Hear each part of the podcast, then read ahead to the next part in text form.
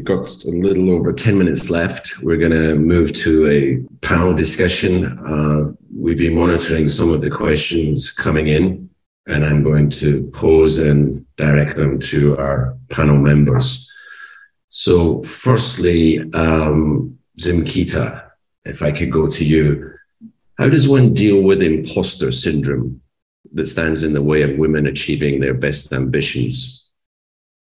Uh, uh, Clive, I'm going to give the same answer as as, as uh, my solution. We need to invest. I mean, um, when I talk to to young people around the imposter syndrome, is I always say to them, it's important for you to make sure that you've invested in your own uh, uh talents. You have to find out what is it that is making you uh, feel like you don't belong because that's that's what that's what the issue is. We feel like we don't belong in those spaces.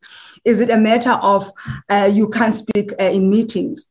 If that's the case, you actually spend time over the weekends and practice. You practice speaking, you listen to podcasts when you go to work, you do practical things that, uh, uh that so that you actually are ready and you invest, you take control of your own career and invest in your career.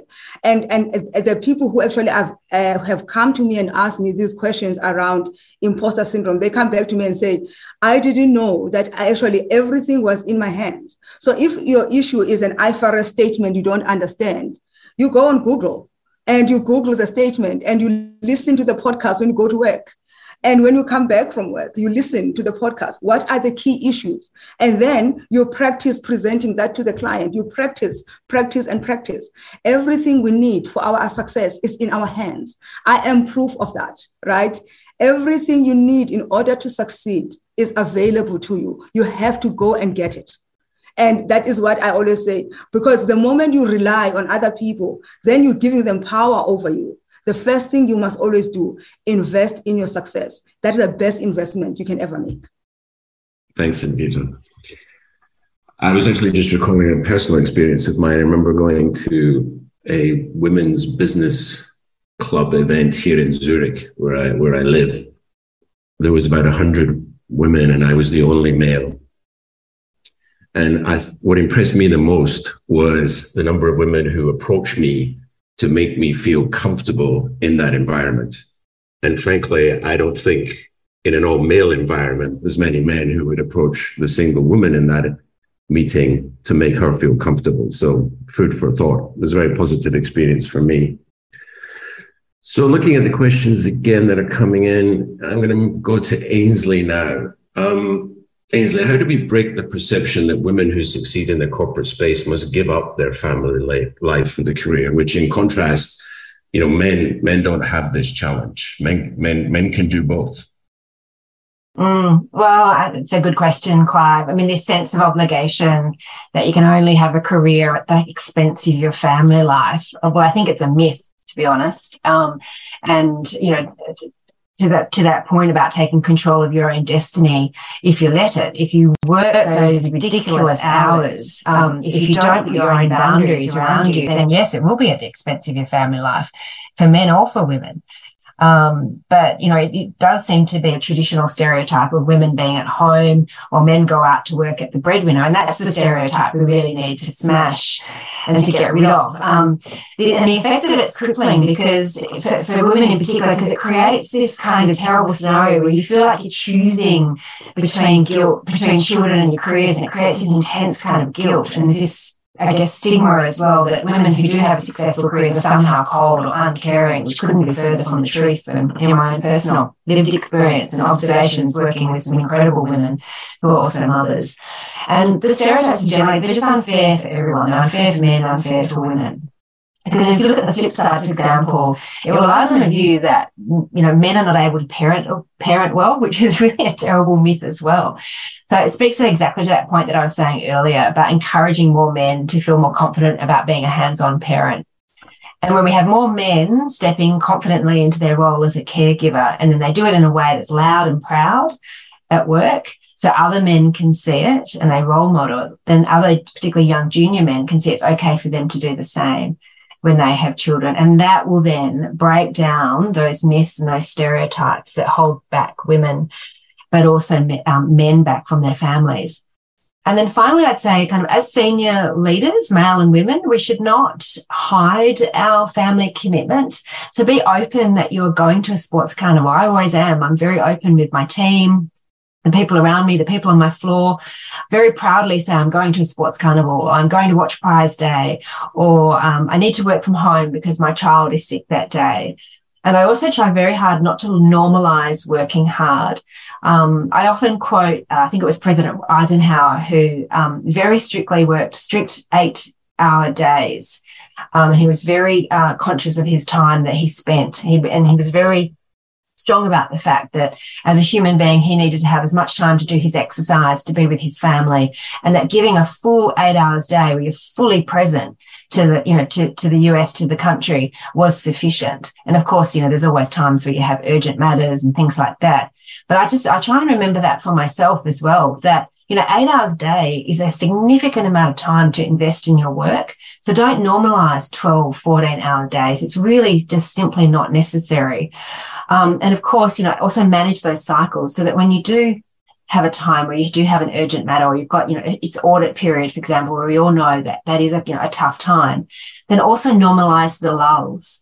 So take advantage of the lulls that you have um, in the cyclical nature of your work and be vocal about what you're doing with that time, i.e., that you're investing it with your family, that you're actually administering self care, going for a massage, going for a run, going for a walk, being out in the sunshine, whatever it might be. Because I really do believe the more vocal you are about that, um, then, you know, the more a successful career will seem not to be at the detriment of having a great family life. Thanks, Clive. Thanks. Thanks, Ainsley. I'm conscious that we've got more questions than time, so I'm trying to work my way through this. Maybe a question for Sarah. I'm conscious that her internet mm, might not hold up, in which case I'd ask Roseanne to step in. But Sarah, question came in How do you ask for a pay rise when you know you're about to go off on maternity leave, even though you know you're underpaid, underpaid compared to the market? That's almost an impossible question to answer i think um, i mean i'm not somebody who can give um, kind of coaching advice but i think if i listen to what the research said and if i listen to the stories that were told to us there were people that had conversations with their superiors about their responsibilities and their roles and what their level of um, remuneration would be coming back. Um, and there were ways in which they had those conversations where they were able to work towards increasing their remuneration in order to allow them to be able to drop their hours slightly. So I don't know how, you know, how do you approach that conversation?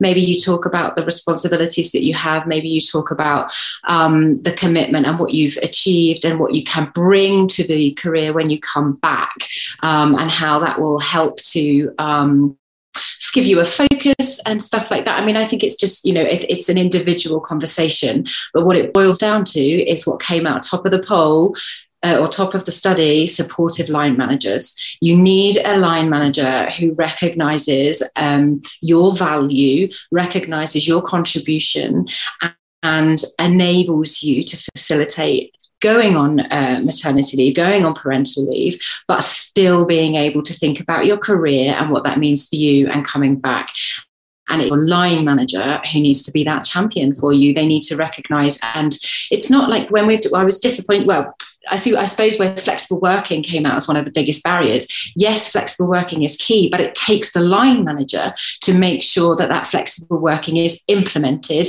and used and encouraged and um, put into action. So, whilst those policies need to be there, it is always the line manager. You know, if you've got a line manager that understands and is supportive, you don't think twice about saying, "Sorry, excuse me, I've got to go and do this today." You know, I'll, I'll make it up later, or I'll sort that out and it's fine. But if you know you've got a line manager who doesn't understand, who doesn't have that recognition, or who always puts somebody else ahead of you, being able to say something is complicated, difficult, and potentially more stressful and puts that barrier and stops you asking for the support that you need. So um, so i think it, it, just comes down to educating and getting good line managers on board and having those conversations. Being able to have difficult conversations is what a line manager should do. So training. Absolutely. Thanks very much sarah. Um, three minutes. I'm going to try and squeeze in one more question before we we wrap. Actually, I'm going to go to you, Joe. Um, we've touched a number of times on the importance of a sponsor, line manager. Um, what are your observations on male or female sponsors? What's what's what's what's working well? What are some of the challenges? Um, yeah, it's a good question, Clive. I'm I'm a big believer in um, that women are over mentored and under sponsored. I, think mentoring um, plays a plays a really important role in in supporting and building confidence um, in early careers for women. Um, but sponsorship is is action oriented. I think mentoring can sometimes be quite passive um, in terms of providing advice and support. When we talk about sponsorship, we're talking about actively elevating women into leadership positions and having the onus on the sponsor to take accountability for that. And I think that's underdone. And I think more men should be should be doing this. When we say there are men are overrepresented in positions of leadership across our economies, um, we should be asking more men to be sponsoring women with accountability to um, to elevate them into positions. It's I think it's too passive and too easy to say um, we're doing mentoring and I'm having a monthly catch up and I'm having a coffee. Is that having an impact? Actually, let's get real. Let's get action oriented and let's be, get accountable around around sponsorship. That's what's going to really make a shift. Thanks very much, Joe. Well, unfortunately, we're in the last minute. Um, that's all we've got time for today. But don't, please don't forget to download a summary of the study's findings via, via the QR code on the screen or by heading to Chartered Accountants Worldwide website. Lastly, I want to say a huge thank you to all our speakers today. And thank you to our partners at Big Top Multimedia and A1 for bringing this event to life. See you the next time, everyone. Bye for now.